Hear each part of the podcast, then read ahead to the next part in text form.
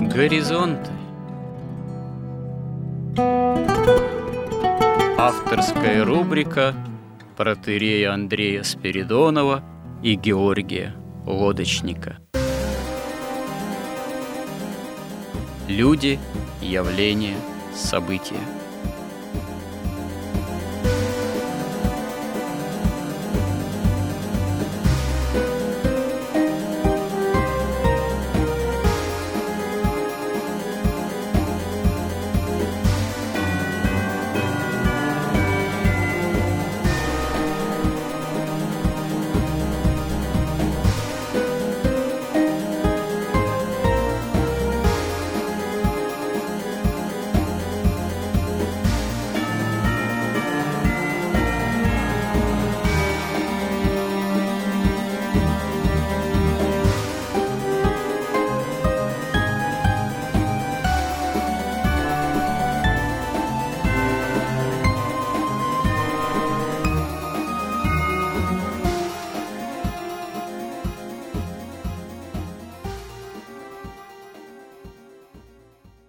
Добрый день, уважаемые радиослушатели. В эфире радио «Благовещение» и в нашей постоянной рубрике «Горизонты» я, протерей Андрей Спиридонов и мой добрый собеседник Георгий Лодочник продолжаем наши смысловые, словесные изыскания из области христианского вероучения, христианского миропонимания. В данном случае у нас продолжается разговор о том, как основные истины христианского вероучения можно было бы сформулировать применительно к миропониманию так называемого общества развитого потребления. В прошлый раз мы остановились на том, что, скажем так, один из постулатов общества развитого потребления – это некоторая выгода, ну, поиск некой выгоды материальные и не только материальные, но и некого комфорта, безопасности, благополучия. И вот если это понятие применить к Евангелию, то истинный комфорт, благополучие, ну, какая-то выгода с точки зрения все-таки духовной, это обретение жизни вечной, это Царство Небесное.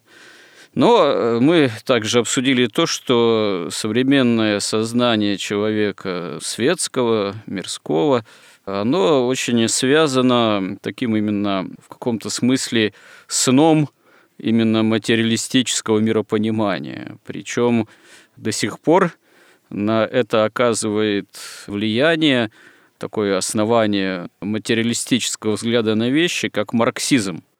Если от идеи коммунизма, вроде как в идейных постулатах мы как общество ну, официально отказались, то все-таки на самом деле достаточно такие материалистические, грубые, во многом примитивные, во многом представления чисто марксистского порядка, они как-то вот трансформировались в такое именно материалистическое же миропонимание вот этого самого общества развитого потребления, которое еще и в связи с пандемией испытывает довольно э, серьезный э, кризис. И вот следующий шаг в наших размышлениях был в том, что, собственно говоря, если мы предлагаем этому обществу не только материальную выгоду там, и душевный комфорт, которыми это общество в каком-то смысле бредит, то мы, если предлагаем гораздо больше жизнь вечную в Боге, то некоторых философских категорий применительно к Богу, прямо богословских, избежать невозможно. Безусловно, не такой материальный базис – никакая там материя вечно движущаяся не являются жизнеподателями. Жизнеподателем все равно является только Бог. Ну, кем бы там сугубый материализм человека не рассматривал, каким-то, так сказать, неожиданно появившимся биологическим наростом, на теле этой движущейся материи, какой-то настройкой сознания и самосознания, опять же, вдруг в пучине этой движущейся материи явившейся. Для христианского миропонимания совершенно очевидно, что материя материи, она тоже Богом создана, никакой вечной она никогда не являлась, и никакой контрпартии Богу являться не может. Бог из ничего мир творит, да и саму эту материю, ну, как бы ее не понимать. А человек – это тоже отдельное создание Божие, не просто возникшее из пучины этого же материального развития некого, вот, имеющего все-таки место быть, а созданного Богом по образу своему и подобию. То есть, безусловно, Бог является жизнеподателем. И в этом смысле он является первопричиной и причиной всего – вот. Но одновременно с этим Бог, как первопричина внутри своего бытия, он, безусловно, непознаваем исчерпывающим образом. Познание его, если это ставить задачей, оно безгранично, оно беспредельно оно не может иметь конца какого-либо. Вот здесь уже для человека, который мыслит, допустим, какими-то чисто рациональными и материалистическими, тем более категориями, возникает некое такое противоречие, некая серьезная сложность, потому что если первопричина жизнеподателя, он непознаваем, то как же с ним иметь дело? Как же с ним иметь отношения, общение, как к нему обращаться, как к нему подойти, если это сама по себе область непознаваемая, хотя одновременно является причиной всего – а без обращения к причинности, в этом смысле, к причине всего, к вопросу о причине, ну, тоже невозможно ничего построить. И здесь мы остановились на том, что, собственно говоря, все основные мировоззренческие картины, даже, да, собственно говоря, и материализм как таковой, все равно своими корнями уходят в древние какие-то мировоззренческие, философские построения, ну вот в ту же античность. И ведь христианство, когда выстраивало вероучительную систему, ну, применительно к откровению во Христе, применительно к Евангелию, в первых веках своего исторического тоже бытия, вполне себе обращалась и к Аристотелю, и к Платону, и к категориям античной философии, иначе бы не побеждала бы в довольно серьезных догматических спорах на первых Вселенских соборах, потому что обращение и вот к наследию еще античных философов, к понятиям и категориям, которые эта философия уже к первым векам христианства традиционно выработала, это было обращение к неким традиционным мировоззренческим постулатам, которые было невозможно не использовать, невозможно было не говорить, в том числе и на языке этих понятий, потому что они были присущи именно тем или иным мировоззренческим, философским, да и общественным и социальным системам того времени. И так оно, собственно говоря, в плане таком понятийном и в плане тех или иных категорий человечество ничего нового не изобрело. Когда, допустим, тот же марксизм более поздний, позитивизм, вот, обращались к тому, чтобы построить свои материалистические системы, они же не могли избежать обращения к категориям там тоже причины той или иной, или пониманию идей как таковых, идейного мира, к пониманию, опять же, материи и духа. Пусть даже понятие духа, например, использовали не применительно к Богу, а каким-то другим так сказать, ну, для материалиста вещам, э, которые называли все-таки все равно духовными. Это вот тоже избежать не могли. И вот вернемся к тому, о чем мы говорили в конце предыдущего нашего сюжета. Вот вы, Георгий, начали говорить о том, что да, понятие причины, как раз-таки которого никак не избежать в разговоре о Боге как жизни подателе, оно еще зародилось и утверждалось в античной философии, и вы остановились на том, что было два основных таких понятийных, что ли, постулата. Один исходил из такого аполлинистического понимания мира от Аполлона, что называется, ну, в категориях э, мифологии древнегреческой, а другой исходил из дионисийского понимания, то есть э, Дионисия. Вот, э, пожалуйста, продолжите что ваше суждение, что вы имели в виду, и какое-то имеет значение вот для нашего разговора современного о христианском миропонимании. Ну, мы постепенно пытаемся вот объяснить на современном языке, что такое Бог, и вот мы долго обсуждали его непостижимость, и по определению святых отцов, вот он, будучи непостижимым, является причиной всего сущего. И остановились мы на том, да, что вот эта вот причинность – это, собственно, основополагающее вообще свойство разума и логики. То есть человек не мыслит иначе, но ему очень трудно мыслить иначе, чем в причинно-следственных связей. И мы остановились на том, что еще в Древней Греции были представления. Вот был культ Аполлона, культ Диониса. Культ Аполлона – это культ, так сказать, прекрасного, культ формы, культ порядка, культ какой-то иерархии, всего упорядоченности и, и красоты. А культ Дионисия – это культ как бы стихий, стихии, которые уже не содержат или превосходят любые формы, то есть где уже истина, там известно всем истина в вине, когда человек теряет уже, собственно, какую-то стройность мышления, тогда открывается вот эта истина, то есть начало такого абсолютного хаоса, неупорядоченности, или если сказать ну, так кратко, то начало Аполлона – это форма, а Дионисия – это содержание. И, собственно, все понимали при этом даже и в древности, и сейчас это ясно, что любая вот эта крайность, чистый Аполлон без Диониса и чистый Дионис без Аполлона – это смерть и сатанизм конечном счете.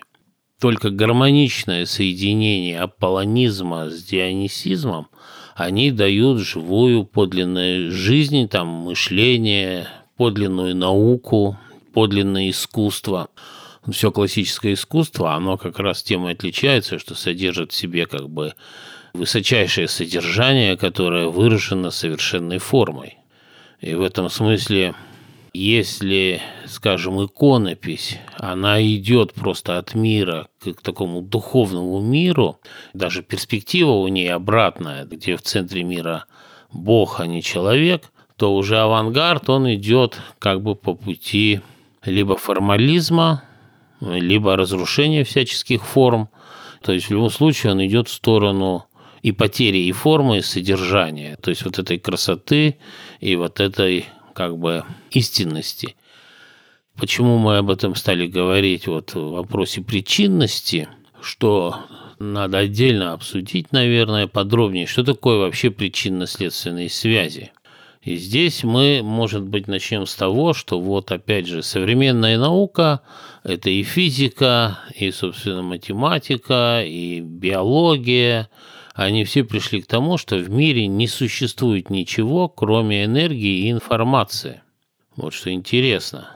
То есть, ну, само собой понятно, что информация, она никак не может быть порождена неразумной энергией там, или неразумной материей если даже, допустим, считать, что энергия – это, собственно, такая форма материи, то информация, она уже сама в себе предполагает какую-то постановку цели, какой-то волевой элемент, какое-то принятие решений.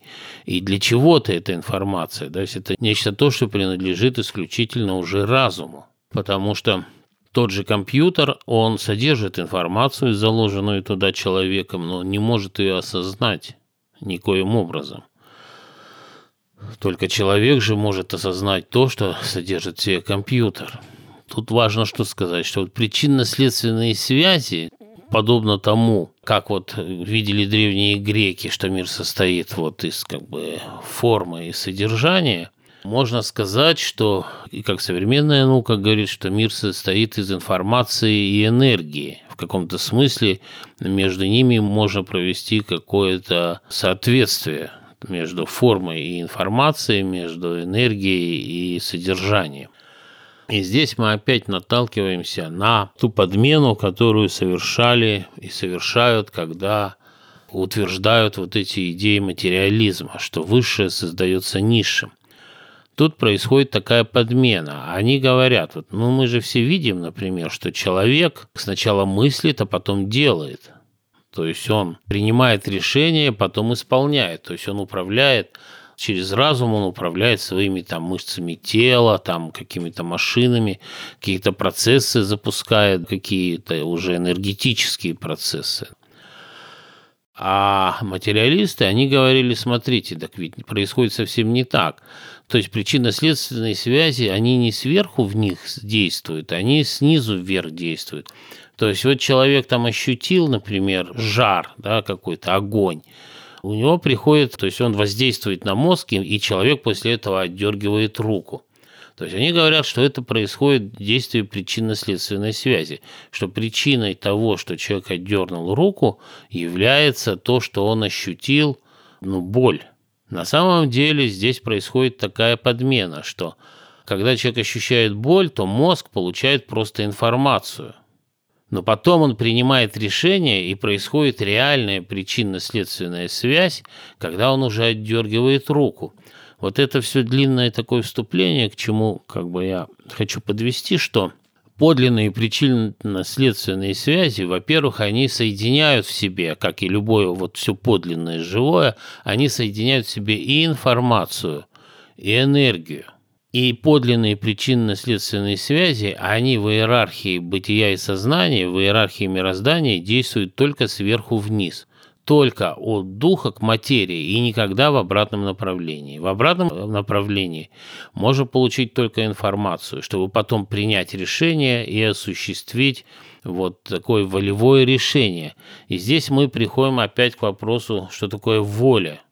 Воля как источник вот этих всех причинно-следственных связей, свободная воля причем, она тоже содержит в себе, ну, во-первых, информацию, потому что, собственно, здесь и принимается решение, это один из главных элементов вообще информации как таковой.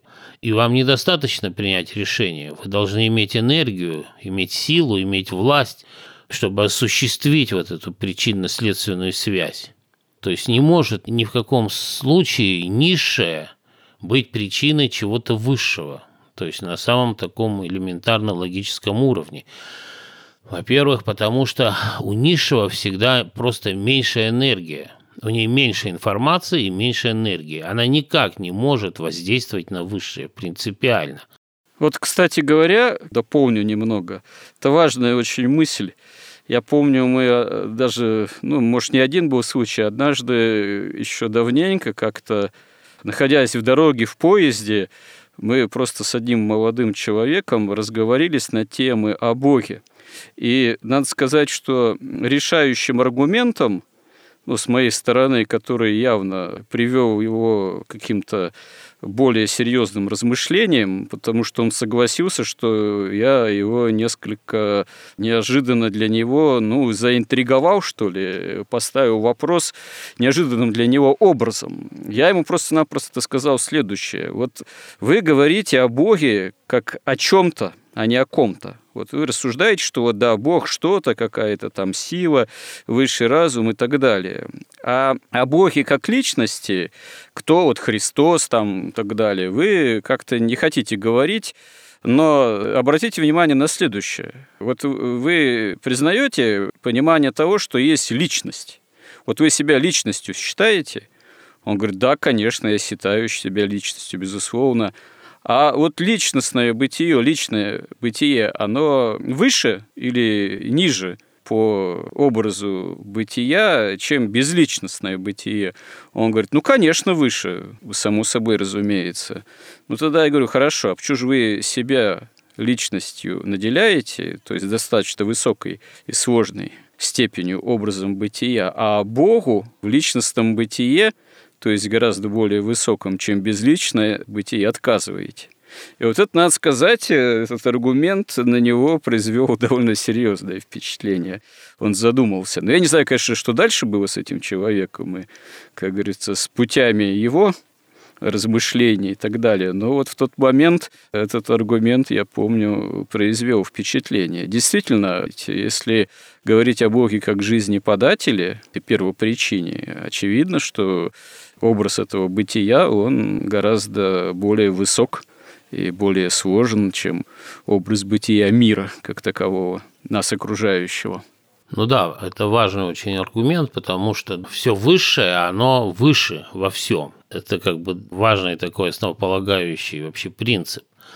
Что тут важно сказать, что вот если, например, когда были представления о том, что мир состоит из каких-то атомов, то, в принципе, можно было допустить существование атомов просто без их источника.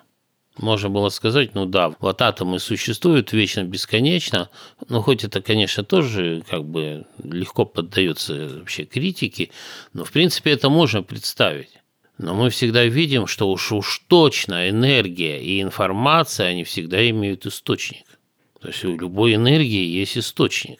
И таким образом, если в мир есть только энергия, информация, то есть и источник единый, первоначальный, первопричина, первоисточник всей энергии и всей информации. Это тоже легко нас как бы приводит опять к понятию вот абсолюта, понятию божества, причем совершенно непостижимого, но который проявляется в нашем мире вот через энергию и информацию – и вот, э, чтобы закончить с причинно-следственными связями, очень важно понять, что они действуют только сверху вниз, и только от духа к материи, и только от свободной воли. Потому что когда мы там строим, например, какую-то сложную машину, и потом она работает без нас, как бы по закону причинно-следственных связей – то мы не должны упускать из виду, что изначально было все спроектировано с разумом и свободной волей мыслящего существа. Потом она просто исполняется, эта воля, каким-то образом во времени там уже продолженная. И мы видим, что энергия микромира бесконечно больше энергии нашего мира. То есть там какой-то один атом при расщеплении дает столько энергии, сколько там какое-нибудь там землетрясение не дает.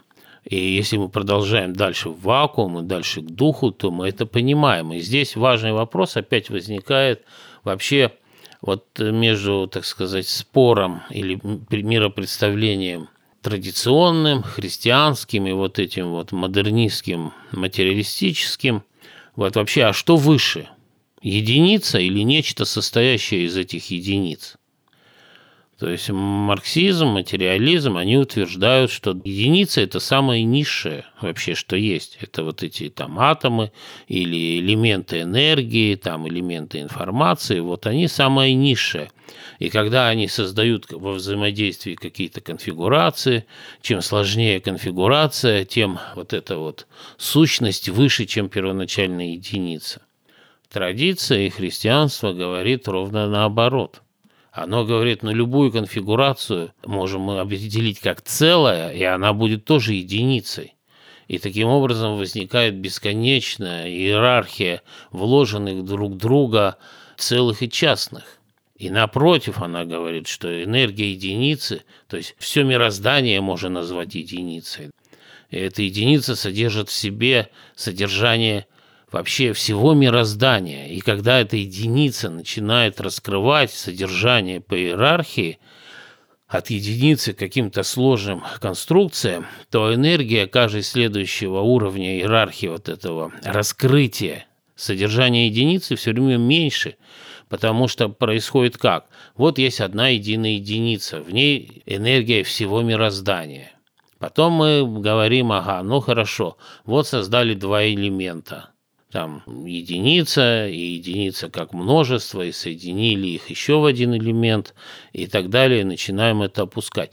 То есть происходит что? Что уже на следующем уровне иерархии, если мы единицу разбили, допустим, на три элемента, то уже все три элемента содержат в себе ту же самую энергию, что одна единица. То есть каждый элемент содержит уже в три раза меньшую энергию. И если мы по этой бесконечной почти иерархии опускаемся сюда до материи, где очень сложные, сложные, сложные вот эти множества составляют там, допустим, атом там какой-то, то его энергия уже бесконечно меньше, чем энергия вот изначальной единицы, потому что, по сути, можно сформулировать такой закон, что энергия есть та информация, которая еще не раскрыта, то есть то содержание, которое содержится э, в каком-то целом, которое еще не раскрыто. Когда она раскрывается, энергия, соответственно, падает. И если материя – это уже конечная область уже конечных следствий, где полностью раскрыты все идеи, то в этой материи минимальное количество информации, ну, в каком-то ее элементе. Поэтому просто из соображений логики, физики и математики совершенно ясно, что ничто слабое не может поразить сильное, ничто низшее не может породить высшее. Всегда все наоборот. И если снизу и приходит что-то вверх, то только информация о том, а как же, каким образом идея воплощается или воплотилась. Но первоначальные причинно-следственные связи – это всегда акт воли свободного существа, то есть существа за свободной волей. Вот это всегда, это единственные причины всего, что происходит в мироздании. А первая причина – это акт воли, как раз, как вы и говорите, той личности, непостижимой, запредельной. И тут мы переходим, снова возвращаемся как раз к понятию Бога и понятию первопричины. И наши святые отцы говорят, что Господь и Бог – это Троица – и снова возвращаясь к той же вот модели единицы, мы легко понимаем, что да, в самых высших своих проявлениях в мироздании он является троицей, потому что, ну, как минимум, он является, как я святые отцы говорят, он, во-первых, является совершенно запредельной, недоступной, никоим образом непостижимой первопричиной настолько недоступной и никак непостижимой, что ее даже нет возможности даже единицей обозначить. Но далее он проявляется еще как все творящий логос и как все поддерживающий Святой Дух. Вот как и писал Максим Исповедник, преподобный святой величайший богослов, он писал о Боге, что творит он мысля, и мысль эта, дополняемая словом и завершаемая духом, становится делом. То есть здесь мы видим, что вот эта запредельная причина, она проявляется, то есть современная физика подтверждает все утверждения наших святых богословов что Господь проявляется, опять же, да, как Логос и как Святой Дух, то есть как в этом смысле можно провести какую-то аналогию, что как информация и как энергия, то есть Логос Логосов, Иисус Христос – который притворяет идею творения в реальность, вот по этой иерархии бытия и сознания, и Святой Дух, который все питает, все поддерживает и все содержит, все мироздание своей энергией, своей благодатью. Здесь важно тоже опять вернуться вот к воспоминаниям Аполлона и Дионисия, что в отличие от Аполлона греческого, который был отдельным богом, у него отдельный культ, и если мы говорим только об Аполлоне, то мы приходим к сатанизму. И Дионисий был отдельным богом, отдельным культом. Если мы говорим только о Дионисии, мы приходим к сатанизму. То в христианстве мы не можем говорить о том, что там отдельно действует Логос, а отдельно действует Святой Дух, потому что и Христос, и Святой Дух, и Отец, они единосущны. И Отец в Сыне, и Сын в Отце, и в Святом Духе, то есть это единство, это как раз то, о чем вот мы тогда приводили цитату Григория Паламы, что в Боге, как источники всего сущего, источники всех тезисов и антитезисов, все тезисы и антитезисы, они сходятся, и все противоречия разрешаются. То, что он одновременно и единосущный, и он одновременно единица, и он проявляется в мире как троица, и как Логос, который все творит, и как э, Святой Дух, который все питает. И в этом смысле вот тот свет первого дня творения, и вообще тот божественный свет, это и есть свет, во-первых, истины и любви. То есть истина это идет от Логоса, от Христа, от информации, так сказать, от формы, от мысли. И любовь, которая есть чувство, которая есть энергия, или, как говорят святые отцы, это совокупность всех совершенств. И истину человек воспринимает разумом, а любовь божественную воспринимает сердцем. И тогда возникает полнота познания. И то же самое идет жизнь и благодать. Жизнь – это то, что идея бесконечной свободы и идея индивидуальности, они соединяются в этом понятии жизни на уровне как бы логики и разума. То есть это индивидуальность, которая обладает свободой, она может бесконечно меняться, но сохранять свою индивидуальность. И это благодать, которая дает этой жизни как бы силу и радость, и опять любовь, и знание, и все.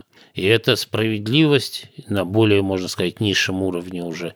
Это и справедливость, и милосердие, потому что без справедливости не может быть ни истины, не может быть ни жизни. И все рассеется, и все развалится.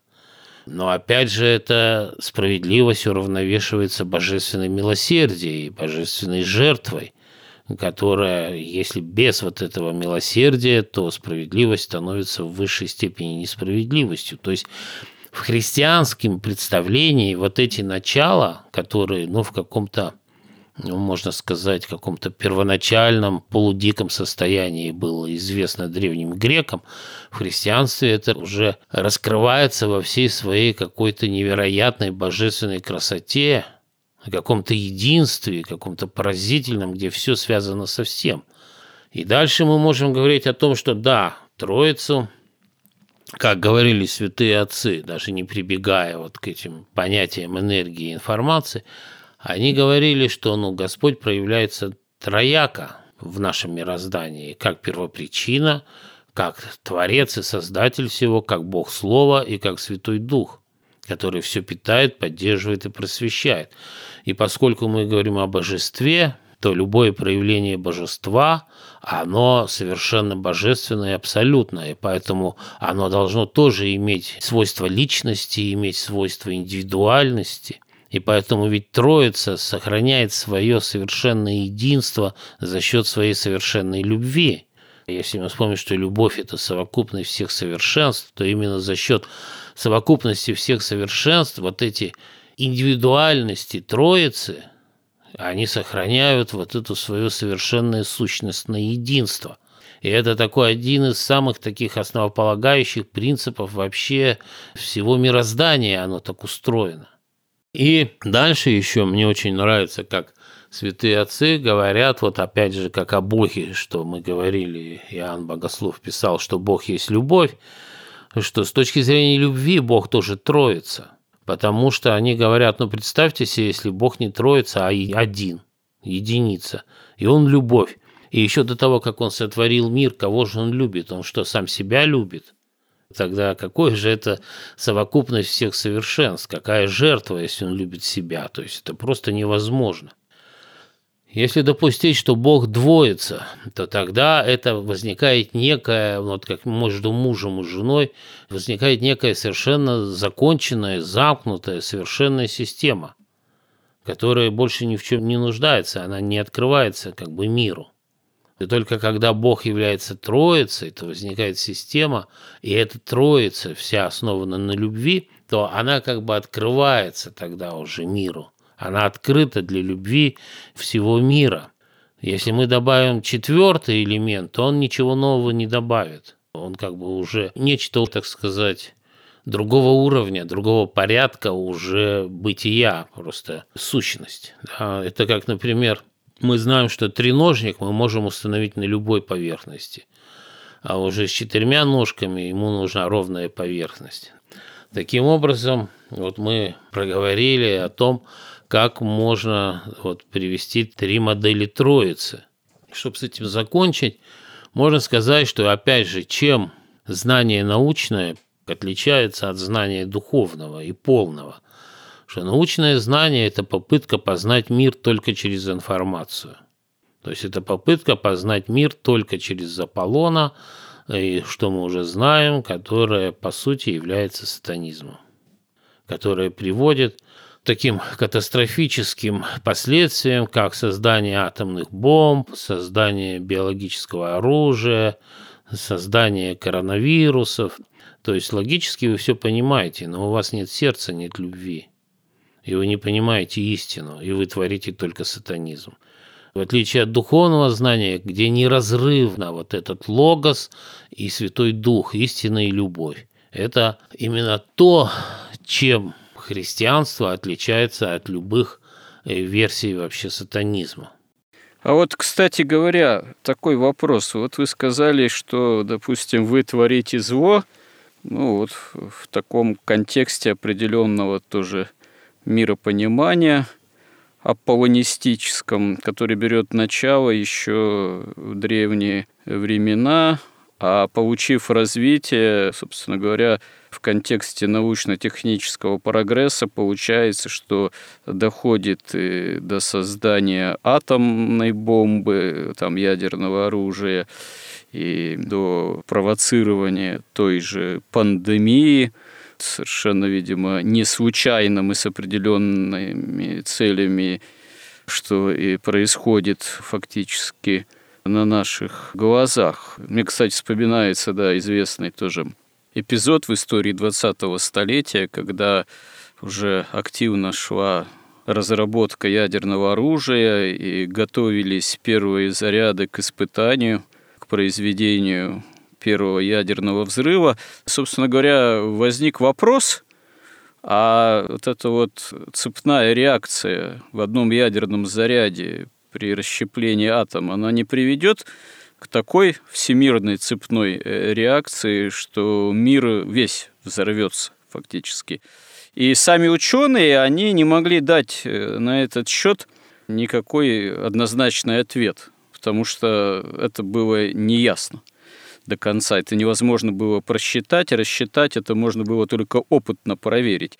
И здесь, можно сказать, э, такой довольно серьезный нравственный вопрос стал, а стоит ли рисковать, можно сказать, бытием всего мира. Но это никого не остановило, ни ученых самих, ни тех, кто заказывал и проплачивал, можно сказать, эти разработки, потому что когда речь идет о том, что можно создать оружие, с помощью которого ты получаешь э, вообще полный, так сказать, приоритет и возможную власть над миром, это никого не остановит. Но вот вы, повторюсь, сказали, что незнание истины к этому приводит. Но ведь те, кто на такие вещи решается, они, как правило, уже не скажут, что «О, а я сознательно противостою истине». Вот истина, она вот такова, а я предлагаю ей некую контрпартию и так далее и тому подобное. И я буду тогда успешно истине самой противостоять. Если все-таки честно подразумевать, что истина-то она есть, ну, допустим, она во Христе, или как-то, может, по-другому сформулировано для того или иного человека, но он сознает, что вот истина-то вот она такова – но я буду действовать вопреки. Истин же не может быть абсолютных, там, две, три, сотню. И тогда, если человек не знает истины, он, получается, все-таки скорее искренне заблуждается, или он, допустим, думает, что он служит все-таки правде некой, служит истине, но она вот именно в контексте его понимания истины, а другой истины он не предполагает я вынужден, там, допустим, разрабатывать ядерное оружие, потому что само мое служение науке, оно истинно. А если я двигаюсь вот в этом направлении, я там физик-ядерщик и так далее, я не могу эту тему не копать, так сказать, не разрабатывать. И раз уж речь зайдет о взрыве ядерной там бомбы, да, ну, пусть есть риск взрыва всего мира, деваться некуда. Я в этом направлении двигаюсь, потому что для меня оно истина. Или нет, я э, буду сознательно понимать, что это не истина, вот, но я все равно буду в этом направлении двигаться. Какая мотивация это скорее? Скорее чаще имеет место быть в таком случае? Ну, лично я думаю, что вот все зло от невежества, в конце концов, идет. Вот. Но здесь вообще большое разнообразие. Но сам-то дьявол уже невежей не является? Нет, конечно, нет. Он же сознательно противостоит истине. Ну, понимаете, вот он-то как раз его невежество заключается в том, что он делает ставку на чистый интеллект на чистую информацию и на энергию свою тоже мощь, но он исключает любовь. Он исключает любовь, и у него все становится очень однобоким. То есть у него истина, его истина, не уравновешена любовью, его жизнь не уравновешена благодатью, поэтому он всегда мучается, он, можно сказать, что как нежить живет, да, существует. Его справедливость не уравновешена милосердием, поэтому это высшая несправедливость и абсолютное зло. Вот в этом, потому что у него как бы вопрос э, любви, любовь вот этой сбалансированности христианской, что у вас истина должна быть уравновешена любовью, жизнь благодатью и справедливость милосердием. Дело в том, что вот сейчас уже вот мы дожили до таких времен, когда люди прямо говорят и хорошо образованные, что меня вообще разговоры об истине просто не интересуют. Меня интересует только собственная выгода, мое положение в обществе, положение моей семьи, и все остальное меня просто не интересует. Есть даже такая краткая поговорка там, а что Родина? Где моя семья, там и родина. Где мои там, деньги, там и родина. Вот это уже краткое выражение этой идеи. Но, с другой стороны, вот что такое истина? Понятие истины на самом деле сводится к понятию воли, личной, свободной воли, потому что что такое истина? Истина – это воля Бога. Это та воля, которая заложена вот в эту первопричину, в эту идею творения мироздания, которая там, как сказал Бог, когда все сотворил, что оно хорошо, все весьма хорошо сотворено, все в гармонии, все в каком-то совершенстве и взаимосвязи. Вот это истина. То есть как следовать этой воле Бога, которая и воплощается как идея через того же человека по иерархии причинно-следственных связей от Бога, даже не от неба, а от того, что выше неба до земли. Вот это истина, это воля Бога. А сатана считает истиной свою волю. В этом смысле, в отличие от этих любителей денег и любителей там родина – это его семья, его выгода. В отличие от них, сатана-то бессеребренник. Он просто считает, что он более прав, чем Бог. У него нет любви, смирения, понимания, как бы смирения перед божеством, которое тебя создало и которое непостижимо. Он его считает, как Ленин, постижимым. И он его проанализировал и решил, что воля Бога, она ошибочна, его воля более э, справедлива вообще. Это интересное замечание, вот уточните. Дьявол считает Бога постижимым? Ну, разумеется, а как бы он тогда ему противоречил? Он постиг, считает, что. А из чего это следует? Или как мы можем с вами святых отцов э, подтвердить? Но мы тут на уровне просто какой-то, я не знаю, логики или психологии.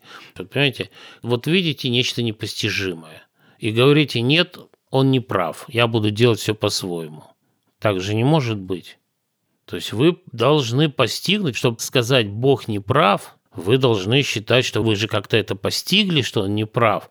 А если он не прав, вы должны постигнуть его волю. Пусть не всего Бога там во всей полноте, но его волю вот здесь вот в мироздании, которое проявляется. Иначе вы не можете, вы тогда говорите, хорошо, тогда я не могу быть ни в чем уверен. Тогда я должен только следовать вот этой непостижимой воле. А если вы говорите нет – но вот наши люди, они говорят более в этом смысле как бы продвинуто. Они говорят, меня вообще не интересует воля Бога.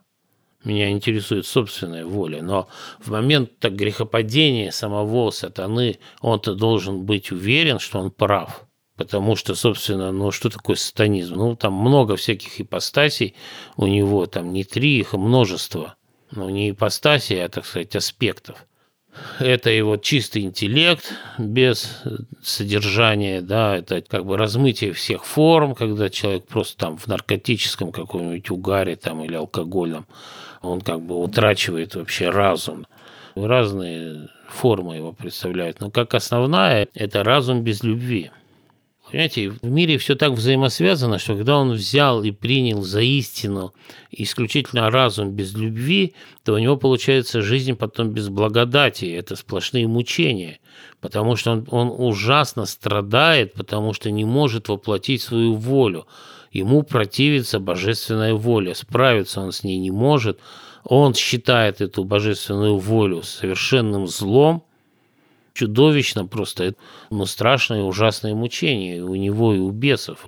У них какое-то они утоление вот этого страдания чувствуют, когда за ними следует какой-то человек. Один, второй, миллионы, миллиарды там, людей, когда идут, они чувствуют, что они правы, потому что не только они, но вот и люди избрали этот путь. Поэтому тут большое разнообразие. Кто-то заблуждается. Почему никогда, мы же говорили, не было научно-технического прогресса? Люди не делали там оружие, не делали машины. Потому что знание всегда было уравновешено Э, как бы интеллектуальное знание было уравновешено духовным знанием. И были совсем другие цели. И они понимали все это, во-первых, опасность, во-вторых, бесполезность для спасения, для постижения, вот как опять же Максим Исповедник говорил, что вот это знание, оно бесполезно, потому что оно не содействует исполнению заповедей. И тот же Исаак Сирин тоже пишет, что то есть они постижение истины воспринимают как постижение высших добродетелей. У них как бы это одно и то же. Это не знание, как устроен мир, чтобы использовать это знание в своих собственных интересах для комфорта. Это знание, постижение добродетелей, суть которых в том, что это постижение воли Божией, чтобы ее исполнить. Вот это истины. Поэтому христианство говорит, что не может быть истины без любви. Это невозможно. То есть истина постигается и духом, и разумом, и сердцем одновременно. А сердцем она воспринимается как любовь. А любовь как э, совокупность всех совершенств. И дальше, вот наконец, мы можем перейти, мы как бы обсудили вот три, можно сказать, модели Троицы, то есть это опять же мы должны напомнить, что это не прямая истина, это модель, такая антропологическая модель вот в этих понятиях, доступных человеку, которые каким-то образом отражает вот ту непостижимую истину, непостижимую сущность, которая передается святым отцам через иерархию ангелов. Тут у нас, как это почему-то часто с нами случается, эфирное время фактически заканчивается. То есть вы считаете, вот в этой беседе, коснувшись, э, что называется, модели э, Пресвятой Троицы, мы уже эту тему смогли исчерпать, это очень важный пример. Э, святые отцы на это тоже указывали, что сама по себе идея, даже чисто в рациональном порядке, догмата о Пресвятой Троице, потому что понятно, что догмата о Пресвятой Троице это не является в собственном смысле идеей, там, изобретенной человеком, это прежде всего откровение Бога человеку, о нем, о самом о Боге. И действительно, Троица в единице, единица в Троице – это еще и раскрытие догматической истины о Боге как о любви. Потому что отношение любви Бога Отца, Бога Сына и Бога Духа Святого, они именно свидетельствуют о том, что Троица исполнена божественной любви, и личностное отношение любви есть в самом Боге, даже не в отношении к миру им созданному и человеку.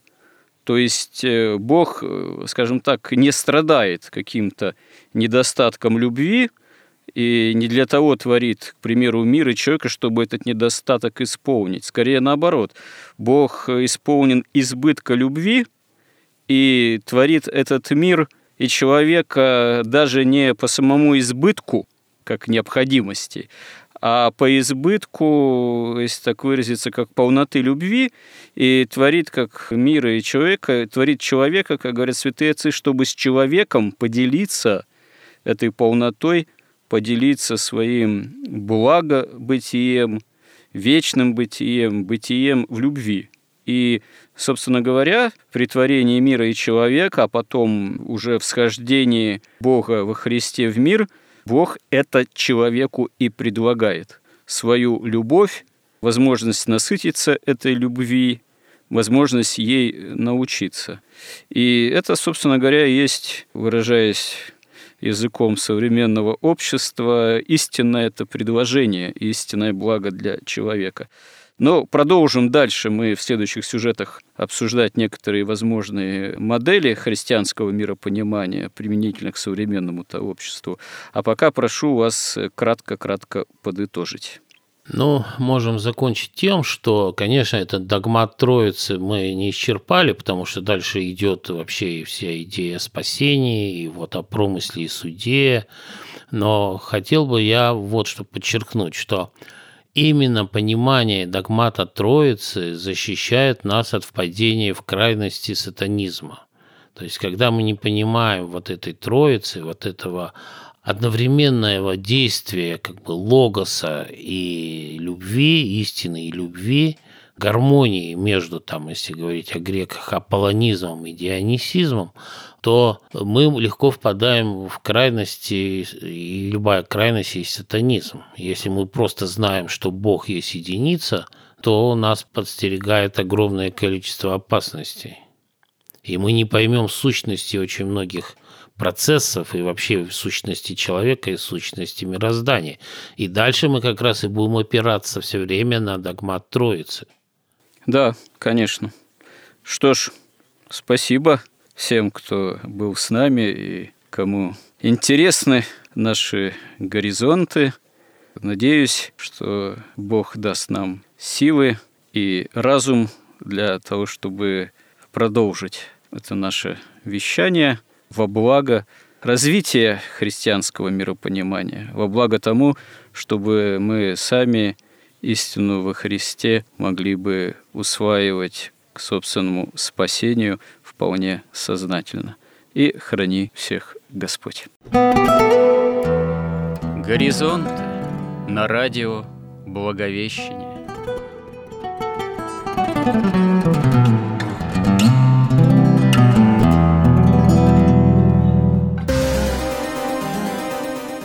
Разговор вели протерей Андрей Спиридонов и Георгий Лодочник –